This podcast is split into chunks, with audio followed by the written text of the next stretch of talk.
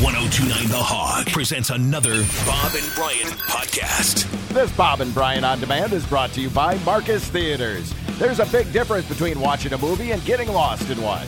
Find out what Marcus Theaters means by getting tickets to a hot new release at marcustheaters.com. Carrie.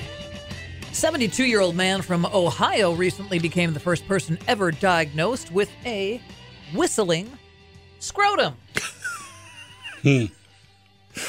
Does it do it on its own, or can he control it? Or just when he has his pants down on a windy day. Happened a few years ago, but the details were just published this month in the American Journal of Case Reports. Uh, the title of the paper starts with the words whistling scrotum. Here's what happened the guy showed up at It an could be ER. the name of a golf course. Nope. Nope.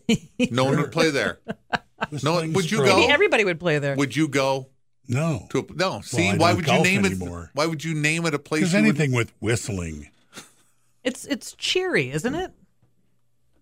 no. It's bad idea. lyrical, it's melodical, whistling. Yeah, I like it. Let's not. Let's let's rename it then. Let's call it howling scrotum. Howling scrotum. Boy, we're on that subject again. We were just talking Oh. That's a about that with band. James Bond. Uh, this guy showed up at an ER after he noticed a hissing sound coming from Hissing scrotum. Down Not under. really whistling then. He noticed a hissing sound coming from himself. yes What is that hissing? below the belt. Boy, what would you think it is? Something with your car seat, probably, huh? I would hope. I would. What is that? He was also out of breath and his face was swollen. So they did a CT scan and found a whole bunch of air trapped inside his body. The air had caused his lungs to collapse, so that's why he couldn't breathe. But why was his junk whistling? Turned out he suffers from chron- uh, chronic swelling below the belt, and it doesn't say here why.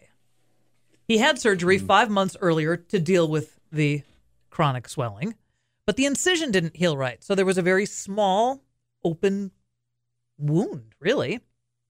And that was the only place that air could escape. Luckily, they What inserted. would have happened if you wouldn't have had that small opening there? Would he have? Would it be exploded? right. Luckily, they inserted a bunch of tubes to drain the air from his body, and he was released three days later in good condition. Put in vent tubes.